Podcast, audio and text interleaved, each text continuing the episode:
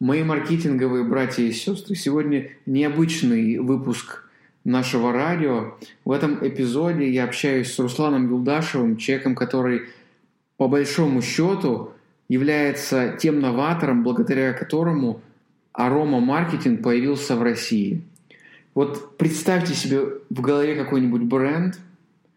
Скорее всего, эти люди, эта компания уже пользовалась или все еще пользуются услугами Руслана, компании Аромака по влиянию на своих клиентов через аромат. В общем, вы все услышите сейчас сами. Интервью записывалось через Skype, так как Руслан находился на тот момент времени в Буэнос-Айресе, и Руслан сейчас бывает в Москве крайне редко, Поэтому вы слышите звуки улиц Буэнос-Айреса и будьте, пожалуйста, снисходительны к качеству записи. Интервью можно в целом описать и разделить на три части. Первое – это личное путешествие героя Руслана, его становление как предпринимателя. Это будет ценно тем, кто собирается создать что-то свое красивое, вечное, безупречное – или если вы уже столкнулись с какими-то сложностями. Вторая часть интервью об аромамаркетинге и третья часть интервью уже в целом об ароматах и том, как они влияют на нашу жизнь. В общем, вы услышите все сами после интро. Надеюсь, вы кайфанете. Крайние два года жизни я обучался у лучших американских маркетологов, параллельно управляя 40 предприятиями на Кипре и в Бивяе. Теперь пришел момент создать свой международный проект без привлечения инвесторов, кредитов и займов, используя исключительно самые лучшие и эффективные воронки продаж и маркетинговые технологии. И в этом подкасте я буду делиться с вами тем, как я планирую это осуществить. Поехали, ребятки! Мне было сначала было интересно, может быть, чтобы ты рассказал немного о себе. Ваша компания уже существует 10 лет. Да. И больше, 10 лет это много. Я, насколько понимаю, да. ты до этого тоже занимался маркетингом. Я был директором по развитию в Procter Gamble. Это последнее мое место работы по найму было. Моя задача была выводить разные новые продукты, э, которые только заходят в Россию, на рынок. Главным образом вводить их в торговые сети. И я получал бонусы не за то, что ввел, а за то, как они там продаются.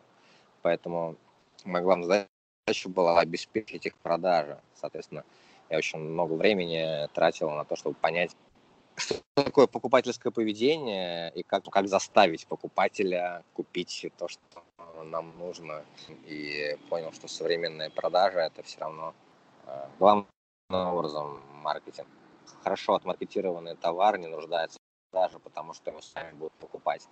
И я искал э, подтверждение. Знаешь, как любая установка, она всячески себя подтверждает.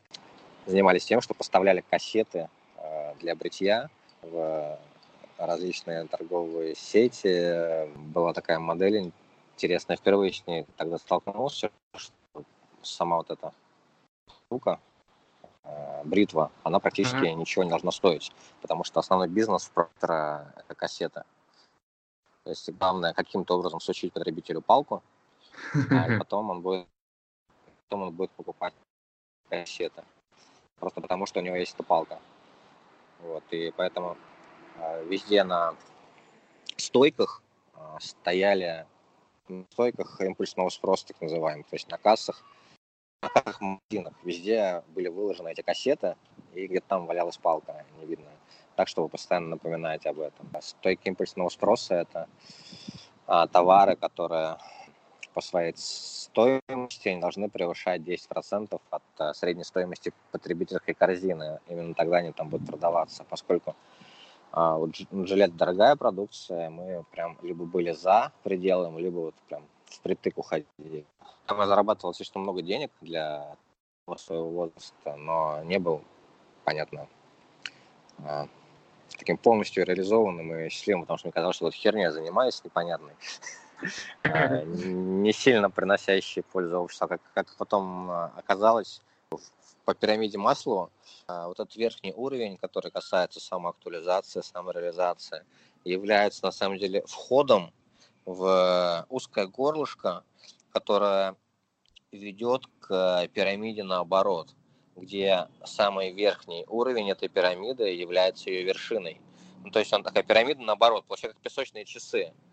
И в пирамиде Маслова на нижнем уровне это базовые потребности, потребность безопасности, а современные психологи, которые занимаются мотивацией и предназначением, настроили над пирамидой Маслова обратную пирамиду, где на самом, на самом верхнем уровне это богореализация, и ты через то, тот момент, когда ты вот в этом самом маленьком узком треугольничке наверху пирамиде Маслова а, приходишь к самоактуализации, ты неизбежно приходишь к тому, что тебе необходимо отдавать. То есть ты не можешь уже просто хавать потреблять и принимать блага, и ты типа вот этот уровень прошел, и тебе нужно внутренняя такая программа включать, нужно начать отдавать и приносить пользу. Mm-hmm. И если, если ты этого не делаешь, то случается... Ну, в общем, на этом уровне случаются три вещи. Пер, первый вот вектор. Ты проходишь через этот узкий коридор, начинаешь отдавать, и у тебя начинает переть просто во все стороны, потому что на уровне миссии тебя поддерживает просто все существование. Посмотри на Элона Маска, например. А если ты этого не делаешь, то ты не можешь остаться там, где ты есть. Ты либо банкротишься, и ты будешь вынужден опять идти по всем этим уровням, доходя до верха. Либо начнутся какие-то очень большие проблемы по здоровью, в бизнесе, в семье, еще где-то. То есть ты не сможешь там быть а потому что этот уровень нужно пройти, потому что мир, он всегда развивается, либо ты развиваешься вместе с ним, либо ты остаешься позади, а позади означает спускаешься mm-hmm. вниз. Вот. И я примерно, я его не прошел, вот. Конечно, период, да. Я не понял, что такое отдавать, мне просто хотелось еще больше и больше, но такие мысли были, что мне хотелось какие-то, с одной стороны, пользу носить, но на уровне действий я все хотел хавать больше и больше. Вот, поэтому я пережил э, большой кризис, в том числе финансовый. Ко, ко мне пришел друг и сказал, помоги мне, пожалуйста, открыть представительство э, компании американской в России, которая занимается ароматами как раз. Вот. А у меня тогда было много времени свободного, и я ему согласился помочь. И вот помогая ему, я увидел спрос на рынке, а, увидел возможность для себя в этом реализоваться. Никто ничего не понимал в сенсорном маркетинге ароматов, в том, как это работает в парфюмерии в России. Руслан, можно я буквально на секунду, на секунду я прерву? Ты знаешь, вот как ты описал, как это у тебя произошло, я не знаю, слышал ты о Майкле Роуче или нет, вот на самом не, деле, а, это такой буддийский монах, который занимался продажей бриллиантов в какой-то период жизни. Они в 2009 году продали компанию «Андин» Уоррену Баффету за 200 миллионов долларов. И он, собственно говоря, с тех пор ездит по миру и как раз продвигает идею о том, что а, если мы чего-то хотим, мы должны для начала создать это для другого человека. Ну и просто очень похоже, что ты, ты говоришь о том, что тебе обратился друг за помощью, а, учредить компанию, создать бизнес, а по большому счету вышло, что в итоге, помогая ему, ты смог найти себя в этом. Это очень прикольно. Да, кстати, интересно, да. Я не думал никогда с этой стороны. Да, да, именно так и было. Именно так и было. Но я тогда не извлек уроки, если честно, из этого. Я тогда или нет, как, окей. Сейчас я это понимаю по-другому, да. То есть я тогда ничего не понимал в парфюмерии, но хорошо разбирался в продажах. Я начал продавать эти услуги по разработке ароматов для бизнеса, по ароматизации пространств, по контрактному производству парфюмерии. В основном я встречал реакцию такую, люди пальцем у виска крутили и говорили, ты что, дурак, что ли? Что, ты предлагаешь, чем, чем ты таким занимаешься? Ну, мне мама говорила, иди найдись работу, хватит ерундой заниматься. Когда, я к ней приходил покушать, потому что мне так сложилось, что долго не работал, у меня ну, прям реально нечего было есть. И в квартире, которую я снимал, я к маме приезжал покушать на машине, которая была куплена в кредит, и мне нечем было платить за кредит за эту машину. Ну, у меня вот такой был бизнес, и мне мама говорила, когда я у нее кушал баклажаны, рулетики из баклажана с сыром, я кушаю, такие, знаешь, в масле, которые я кушаю, жую, жую, а мама говорит, иди найди себе работу нормально, хватит ерундой заниматься, будь уже как все. К слову, сейчас мама у меня работает бухгалтером. Ну, как-то это все хавал, а, и тогда еще впервые почувствовал, это вот очень тонкий момент, и я часто про него друзьям рассказываю, и вот ребятам, которые ну, спрашивают меня о чем такие, знаешь, предприниматели, которые сталкиваются с проблемами и думают, что все, это конец. И я им вот рассказываю о том вот ощущении, когда ты в метро в рваных штанах, которые не просто рваные, между ног протерлись, потому что нет денег новые купить. Да, идешь 10 э, тысяч рублей в банк вложить на покрытие кассового разрыва, чтобы там за что-то еще заплатить. И ты не думаешь, там, надо это делать, не надо, получится, не получится. Ты просто это делаешь, потому что должен. И э, смотришь, э, что из этого получится. Ну, как в поговорке, делаешь должен, будет, что будет. И вот это вот ну, хорошая поговорка, потому что очень хорошо отражает, когда ты ощущаешься в потоке. И мне было не просто тогда жить, но у меня не было даже мысли жаловаться, потому что ощущался в потоке. Mm-hmm. Я вот какое-то время так прожил, и через несколько лет оказался богатым. просто, просто делал, делал, делал, делал, делал, делал, делал, делал, не останавливался и никого не слушал, а людей, которые говорили, ты занимаешься херней и ничего не. Вообще эта тема, их процентов 99, и всего один процент людей говорил, что тебе надо три года, и все получится. Их было очень мало. То есть ну, практически, практически никто не поддерживал, да, но какое-то внутреннее было такое состояние потока. Это не потому, что, видимо, своим... Ну, это не о том, что ты уверен в том, что делаешь. Это совсем не о том. Это о том, что ты вот, когда чувствуешь поток, что ты в нем находишься, что ты делаешь то, что должен делать, и тебе не нужны вообще никакие подтверждения для этого. Ты просто вот это делаешь, и до, до, до того момента, пока ты способен вообще это делать. И потом сейчас с кем я не говорил, у всех а, вот это было. У всех вот это состояние было. Просто делай, что должен, и будь, что будет. Я через прошел, это классное состояние. И я пытаюсь его всячески ловить э, каждый раз. Вот. И значит, начал с того, что говорил, что никто тогда не разбирался в ароматах, в сенсорном маркетинге, в том, как э, наши органы чувств влияют на наш мозг, на принятие решения, почему это вообще к маркетингу должно относиться. И даже небольших статей, которые я читал, хватало для того, чтобы стать экспертом. Ну, просто потому что никто больше этим не занимался. А дальше, погружаясь, погружаясь, погружаясь, погружаясь в тему, мне же это было очень интересно, я все больше и больше натаскивался. В конце концов, наработал свои 10 тысяч часов. И как говорится, learning by doing привел к тому, что ну, относительно там, того, что в России происходило, я достаточно неплохо начал разбираться в том, как э, информация, которая поступает к нам через органы чувств, влияет на наши решения и вообще наше состояние. Ну, конечно, концентрировался главным образом на то, на, на, на обонянии, вот на той репрезентативной системе, которая обрабатывает аромата. И вот в 2014 году у меня появился а, такой проспект, а, один из крупнейших российских банков. И для того, чтобы его получить, мы за а, ну, несколько миллионов рублей организовали в Москве конференцию. Она называлась Five Senses Marketing. Мы придумали концепцию целой этой конференции и сделали ее бесплатной для всех. Привезли мировых звезд э, сенсорного маркетинга, парфюмеров, выдающихся и позвали топовых э, маркетологов, а именно директоров по маркетингу, вице-президентов по маркетингу, ну, такого уровня SEO э, компаний ну, крупнейших в России, которые являлись нашими потенциальными клиентами или существующими клиентами.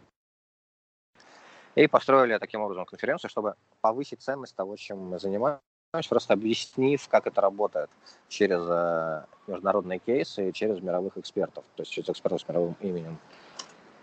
И туда же мы позвали представителей вот этого банка. И поскольку мы делали от души, я тогда потратил очень много денег на это, очень много. И понятно, что я хотел ну, продать свои услуги, но для меня было очень важно, чтобы то, что я и так знаю, мы могли, возможно, донести людям.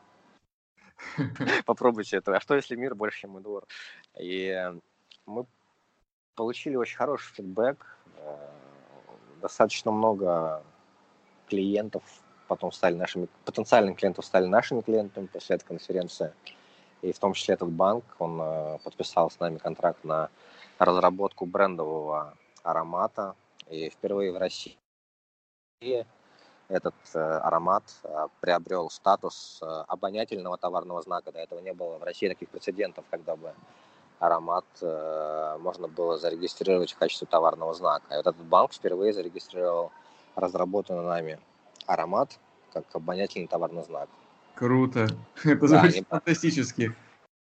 Да, они провели большое исследование, тоже потратили гораздо больше денег, чем мы на эту конференцию, на то, чтобы протестировать какое отношение то, что мы разработали, имеет к их бренду. А, увидели, что самое непосредственное, они сами увидели, это было независимое исследование. И выбрали из предоставленных, как мы обычно делаем, вариантов тот, который наиболее соответствует, и его зарегистрировали. И дальше вот он постепенно внедряется в разные точки контакта этого банка с э, потребителем. Можно да. вопрос?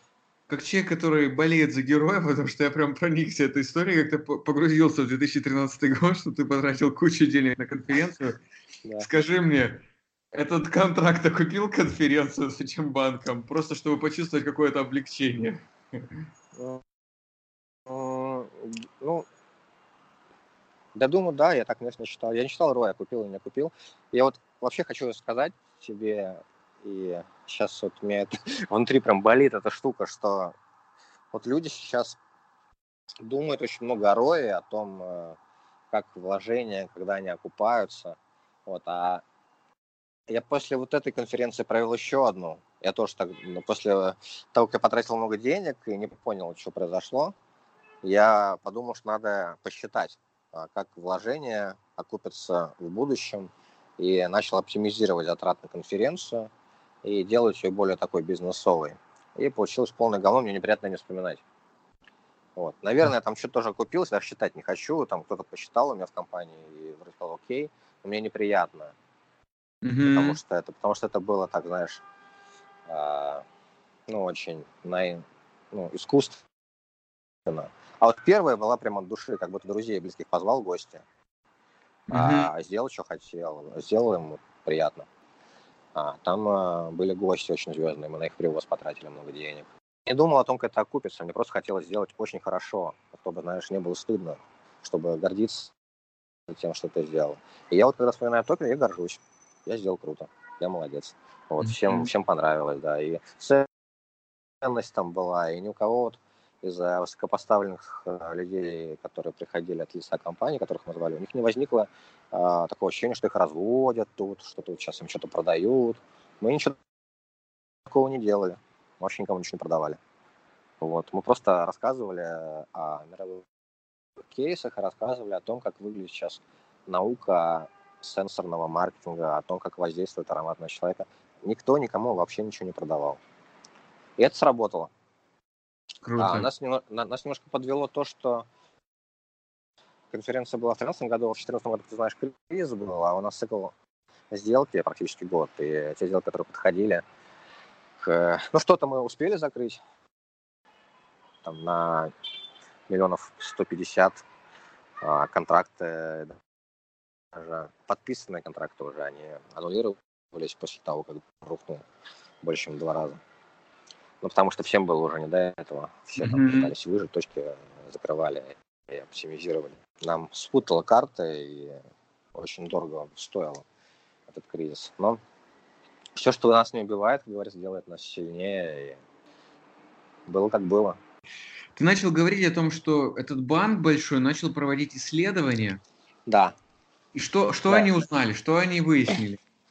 Да, и я на самом деле начал говорить э, даже о том, Э, что никто не разбирался в том, как органы чувств влияют на принятие нами решений и на наш мозг, а вообще на нас с точки зрения маркетинга. И вот э, где-то конференция как раз была призвана рассказать об этом. И э, когда я ее делал, как у меня обычно бывает, ну, даже не стыдно, если честно, говорить об этом, но когда я чем-то увлекаюсь, я начинаю так движуху какую-то большую организовывать и сам это изучаю. Как в том анекдоте про учителя английского. Объяснял, объяснял, не понимает. Сам уже понял, они все не понимают. И там также...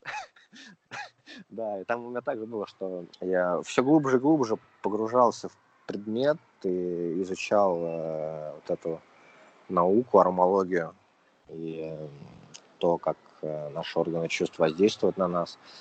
И когда, ну, наверное, первый такой большой был кейс да, в 2013 году, когда банк пришел с запросом, давайте разработаем аромат бренда, сделаем аромат брендинг.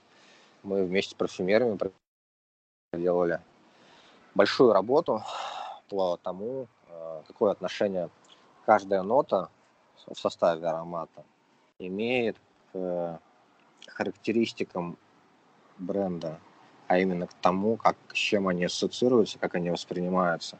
И у нас тогда получилось э, через обоняние транслировать э, вербальные до этого вещи. Ну, например, надежность, дружелюбность, динамичность. Это же вербальные вещи.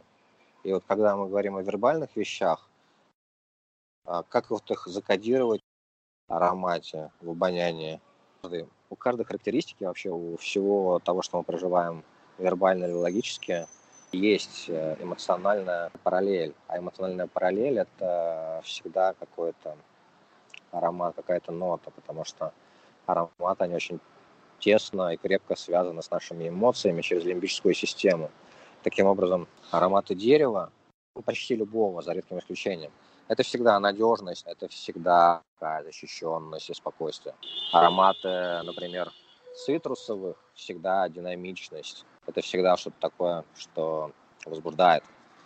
Ароматы, например, камня или железа. Ну, что такое аромат железа? Аромат железа – это вот то, что когда ты, помнишь, в детстве качелька холодная, ты языком к ней прислонился, не можешь, а чувствуешь этот запах. Да, хорошо, помню это, потому что я три или четыре раза, видимо, учась на своих ошибках, прилипал и отрывал. Один раз меня чайником, прям с горячей водой, мама и как сейчас помню, я ходил с этим израненным языком.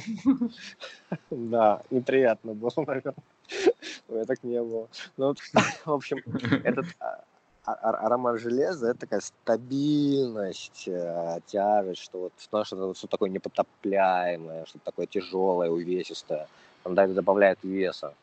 И э, таким образом в архитектуре бренда, вычленяя вот ее характеристики, этого бренда, можно на каждую характеристику вербальную подобрать э, ее эмоциональную параллель и через это подобрать ноту аромата, которая бы транслировала эту характеристику на уровне ощущений, то есть на уровне ассоциации даже.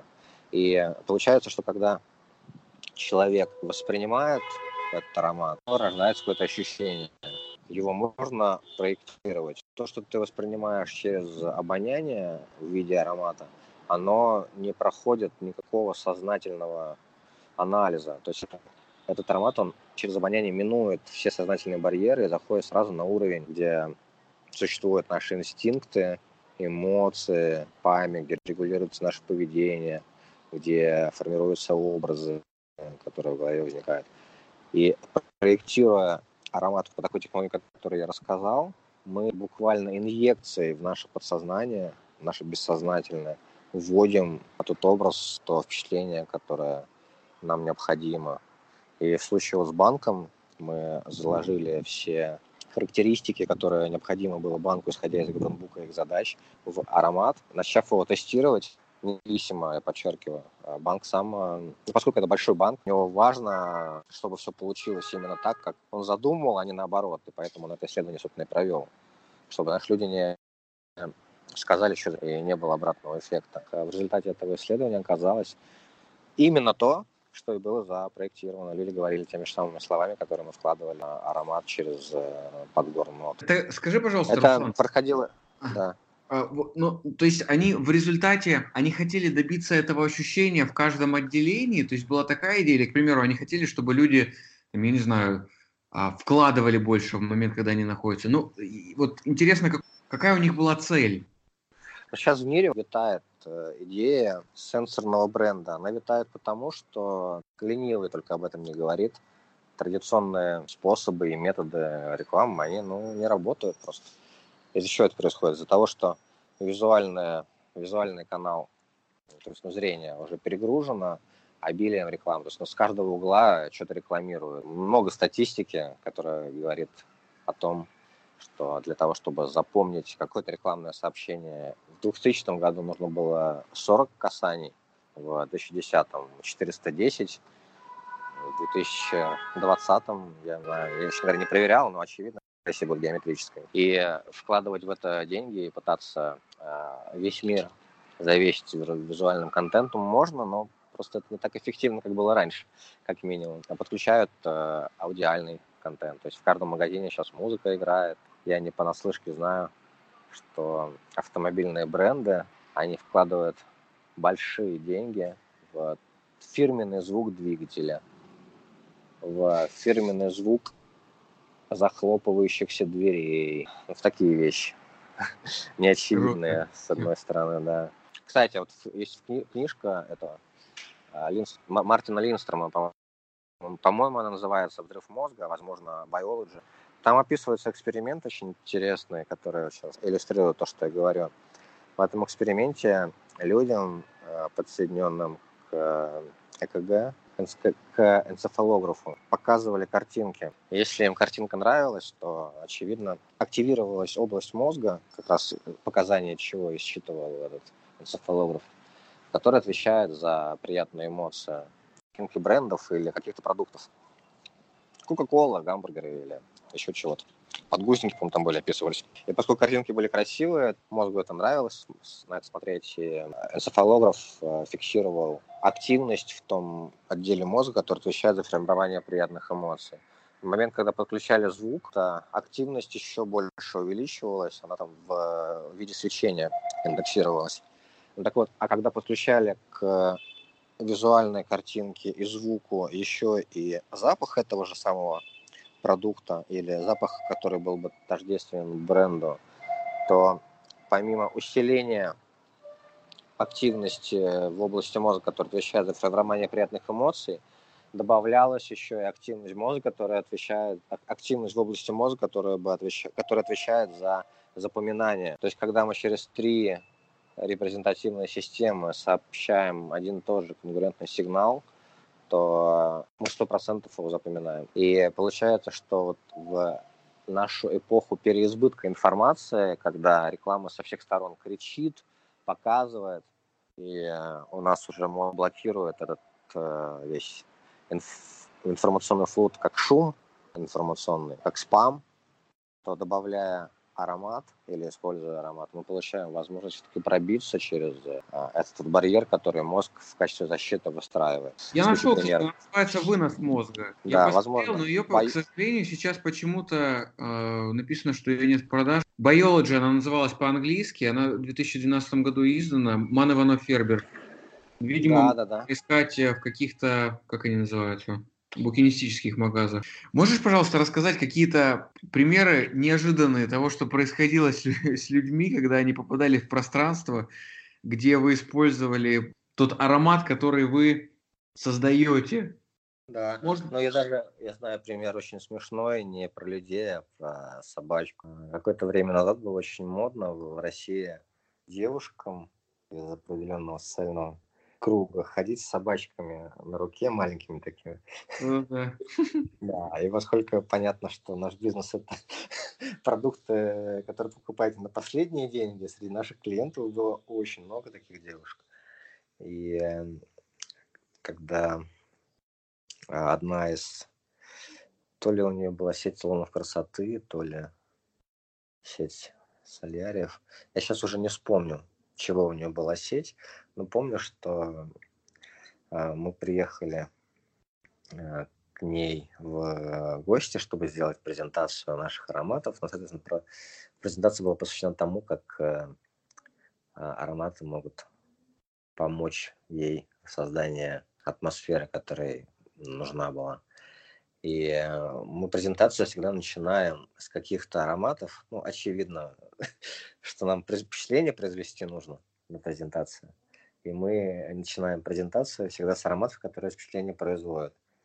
И, как, как, да. И, как правило, это ароматы, которые очень точно повторяют а, то, что каждому человеку знакомо. Например, а, запахи еды или запахи того, что в природе встречается, свежескошенной травы или каких-то растений. Вот. Вот, знаешь, настолько точно повторяют, что ты такой, вау, не может быть. Вот э, именно такого эффекта мы в начале презентации должны добиться, чтобы, как говорит, э, как говорится в английском, э, лед разбить. Mm-hmm. Да, такой контакт установить. И вот этой даме, которая сидела с собачкой на руках, мы показываем площадь ароматы. Один из ароматов был аромат хлеба. А, мы эти ароматы наносим на специальные тестеры бумажные, они называются блоттеры, как в парфюмерных магазинах, полосочки такие бумажные.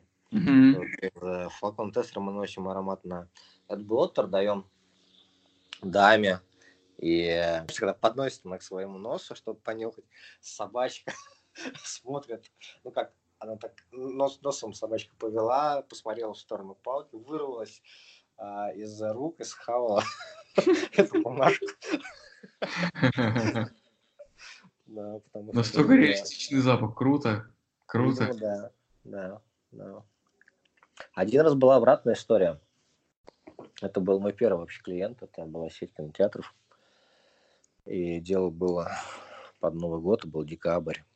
И я не помню, мне кажется, я рассказывал эту историю. Мы не, я не мог растаможить первую партию товара, которые, ну, а, а, а, ароматов и оборудования для ароматизации, которые мы импортировали в Россию, не мог ее растаможить несколько месяцев. Мы с помощью DHL везли. Mm-hmm. Дай бог им, дай бог им здоровья, пусть, им, пусть они улучшат все, чем занимаются, свой сервис. Но тогда я три с половиной месяца растамаживать пытался этот груз. Мне отказались все клиенты, для кого я это вез. В общем, э, непростое было время, и сразу после этого у меня, как я уже в итоге растаможил, нужно было где-то денег брать, и наконец-то у меня появился прям клиент, он хорошие деньги нам заплатил. Это сеть кинотеатров на тот момент очень известная была в России, наверное, номер один, ну или номер два, неважно. В топ-3, короче, точно входила. И мы поставили под Новый год а, в режиме теста а, в их офисе аромата рождественской ели.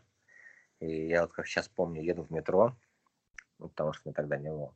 Я же только начал бизнес, как предприниматель денег потратил на бизнес. У меня не было. Я ехал, в метро, в своих рваных штанах, про которые я рассказывал, и мне вот звонит э, из э, менеджера из этого кинотеатра и говорит так дрожащим голосом, срывающимся на истеричную ноту. Я говорю, сейчас приезжала скорая, и у нас от вашего аромата людям плохо стало, и одну девушку в больницу увезли, и все, конец тебе, чувак. А это первый клиент вообще в России был. Да, да.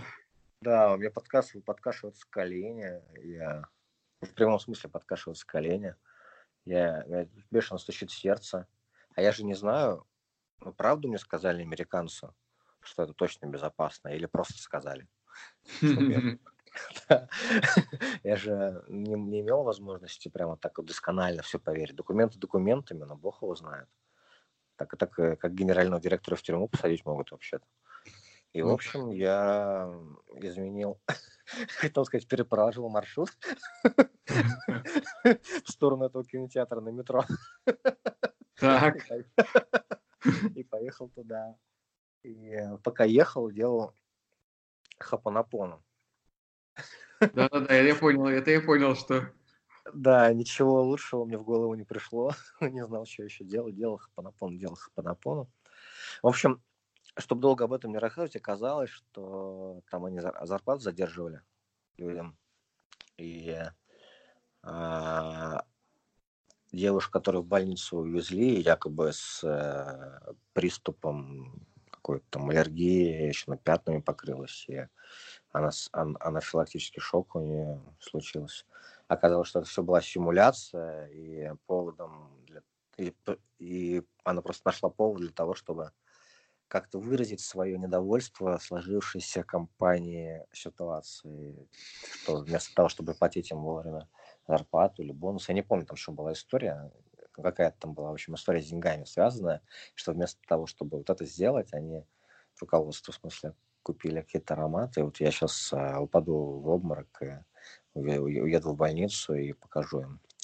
И она, поскольку была эмоциональным лидером еще этого коллектива, всех остальных подговорила, и начали возмущаться, и все это вот на меня и вылилось. А когда в этом во всем разобрались, слава богу, все закончилось хорошо, это стало достаточно большим клиентом, э, эта компания стала достаточно большим клиентом для нас, и, по-моему, даже мы до сих пор работаем, честно говоря, не знаю, сейчас уже, слава богу, насколько много клиентов, пусть еще больше будет, я не слежу за тем, кто еще есть у нас. Руслан, у меня есть вопрос к тебе. У вас на сайте да. есть клиент Макдональдс. Я да. хочу понять, как, э, вот, как Макдональдс использует? Я просто очень давно не ем Макдональдс, но у меня такое ощущение, что там же всегда очень сильный запах стоял, ну, соответственно, бургеров, картошки фри, чего-то такого. Ну, вот о чем я могу рассказать, это вот о том, что это Ашан и Макдональдс. Они используют аромамаркетинг, э, но естественный в том смысле, что они делают вытяжки а, таким образом, чтобы запах с кухни, а в случае Ашана запах с хлеба пекарни выходил в торговый зал, а в случае с Макдональдсом он выходил на улицу. Но Макдональдс, помимо того, что... Ну, если Ашан просто хлеб печет и выпускает запах свежеиспеченного хлеба, настоящий, в торговый зал, то Макдональдс он использует а, много пищевых ароматизаторов. Один из наших акционеров а, это ну, один из крупнейших, правильно так сказать будет, один из крупнейших в мире производителей ароматического сырья. Он в том числе является поставщиком и Макдональдсов э, по всему миру. Мы в Испании пытались ну, не то, что мы там пытались изменить этот запах для того, чтобы всем было хорошо, нет. Просто Макдональдс нас нанял, чтобы мы в их Маккафе сделали не тот же самый запах, как в основных Макдональдсах, а запах печенья. И вот э, какое-то время, интересно, кстати, какое-то время там работал запах печенья вкусного, то есть запах был гораздо вкуснее, чем тот, к которому мы привыкли. Но еще продажи резко упали. Да. Упали? Да, да. И вот когда запах печенья вкусный, он работает гораздо хуже, чем тот запах, который сейчас у них. Вот у него что-то такое есть, что в сочетании со всем остальным, видимо, провоцирует желание неприкрытого употреблятства. Прикол, это, конечно, удивительно. Да, да. Таких вот много историй для меня неожиданных совершенно. Вот, как с печеньем в Макдональдсе. Да, еще была такая же история в, а, в русской кофейне, сеть кофеин тоже там.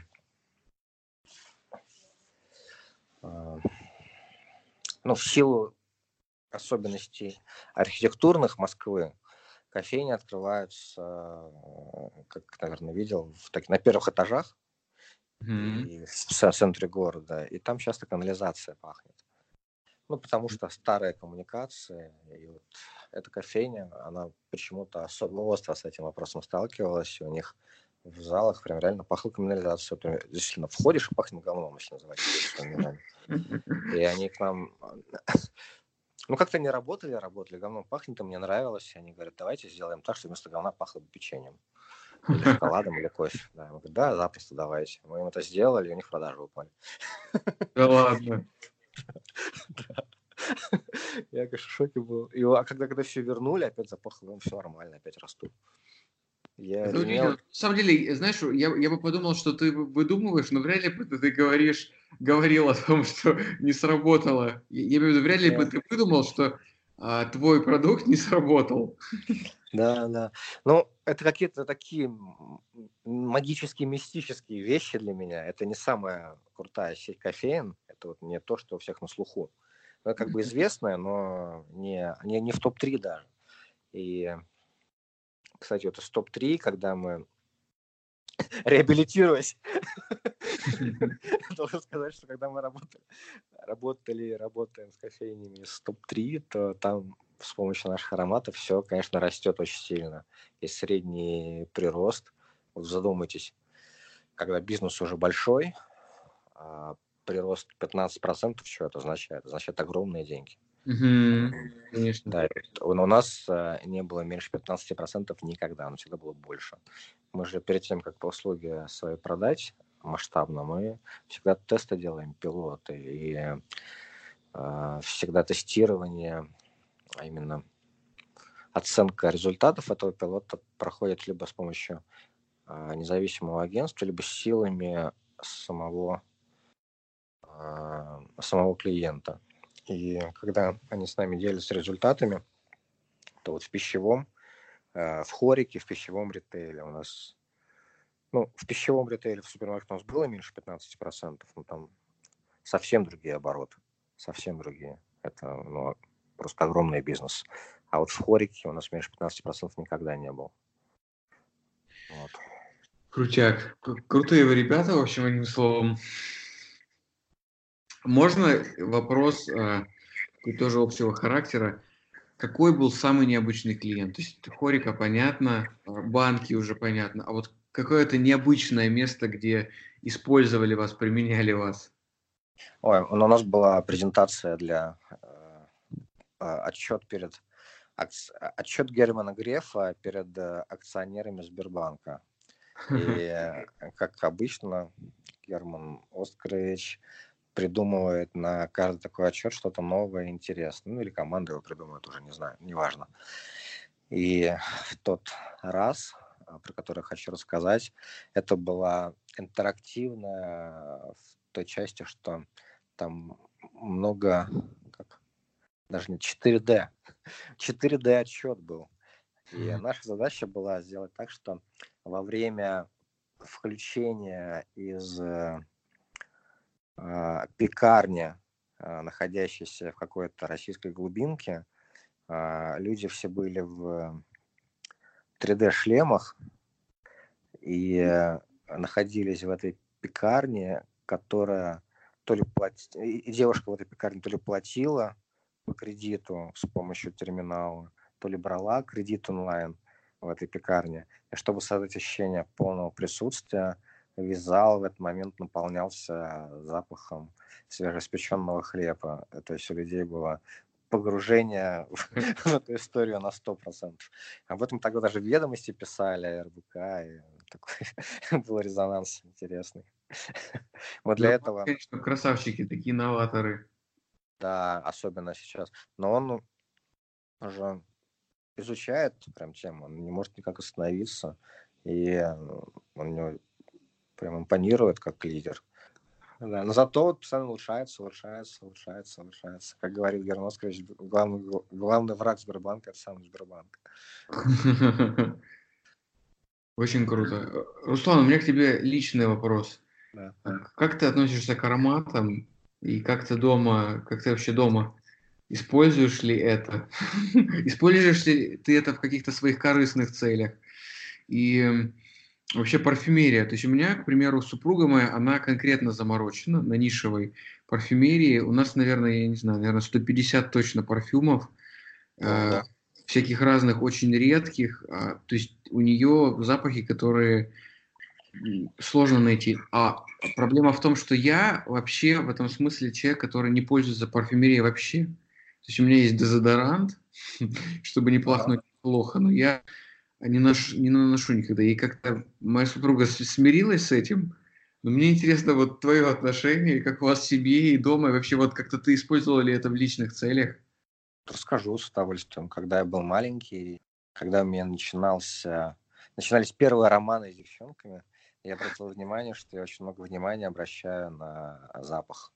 Для меня вот очень важно, как э, девушка пахнет. И для меня это для меня это казалось настолько важным, что вот если мне чуть-чуть не нравился ее запах, то мне она переставала быть интересным. И тогда я не придавал этого особого значения, а потом оказалось, что я по запаху, я причем не парфюмер, и я не работаю вот с этими пробирками, я не составляю ароматы, я просто предприниматель, который этим занимается. Я ну, как-то в голове больше себе это представляю.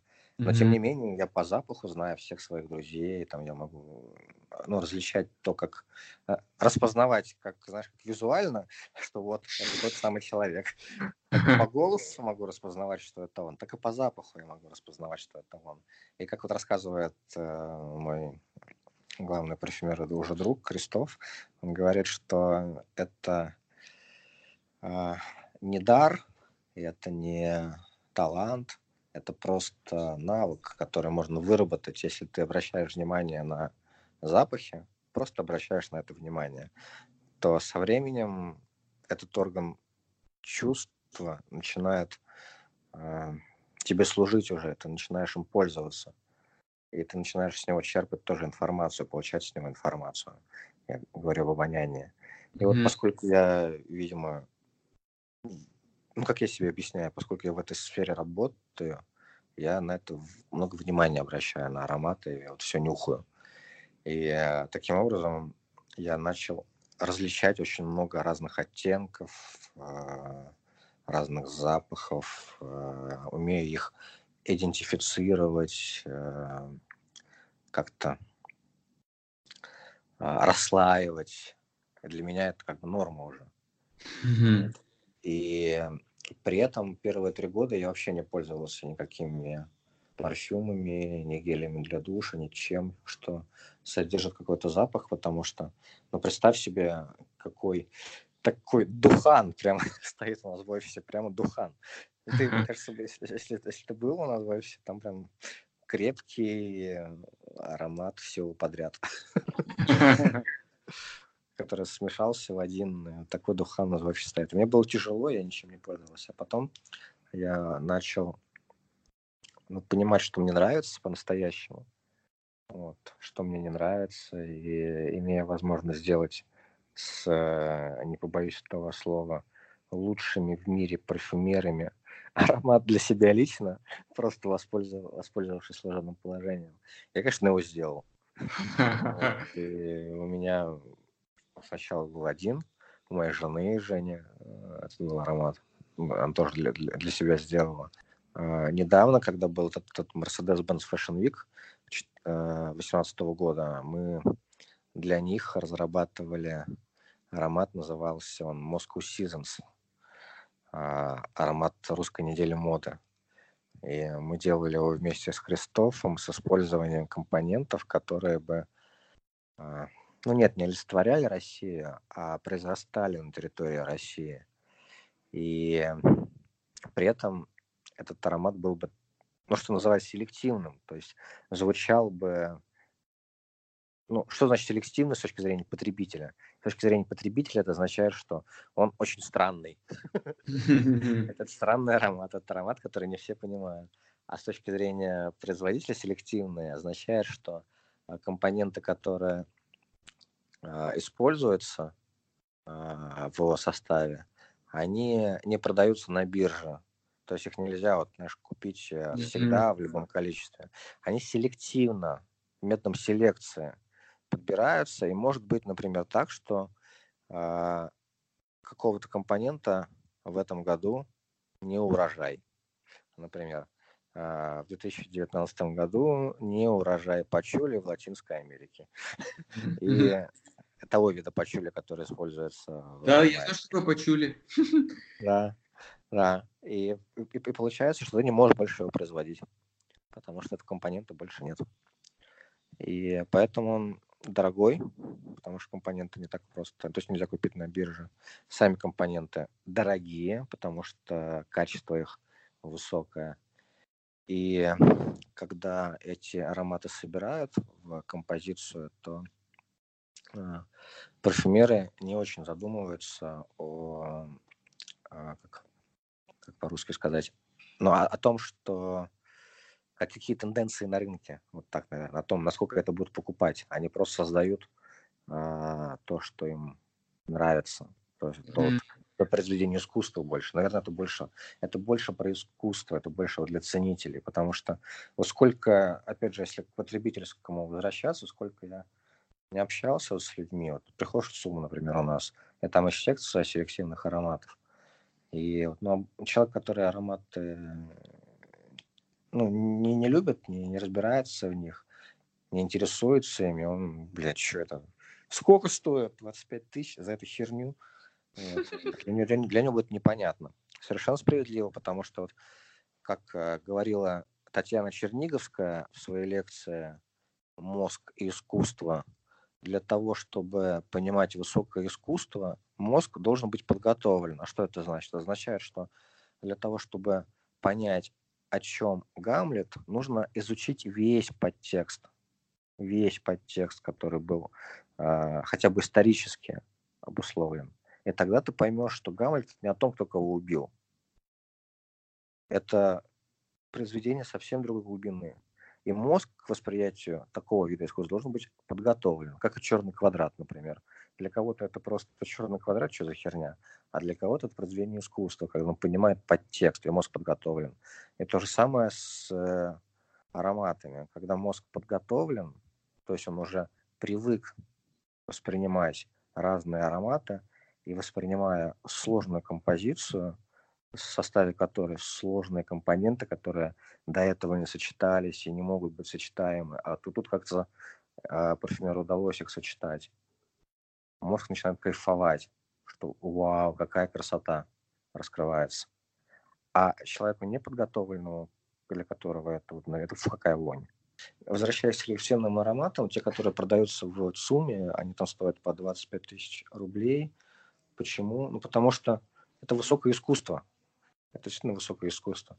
И поскольку я в этом, в этой, возвращаясь к теме опять, вот э, я в этом работаю очень давно и постоянно обращаю внимание на. Я, конечно же, волей-неволей, э, хотел, не хотел, но свой мозг прокачал. И мне неудобно, неприятно, некомфортно пользоваться а, простыми ароматами такими, ну, однозначно приятными, такими легкими, какими, ну, это можно назвать масс-маркетом. Я вот не могу пользоваться теми брендами, Э, которые продаются в парфюмерных магазинах э, масс-маркете. Ну, ну, просто как-то не, не по себе. Это как, я даже не знаю, с чем можно сравнить. А, ну, просто не по себе.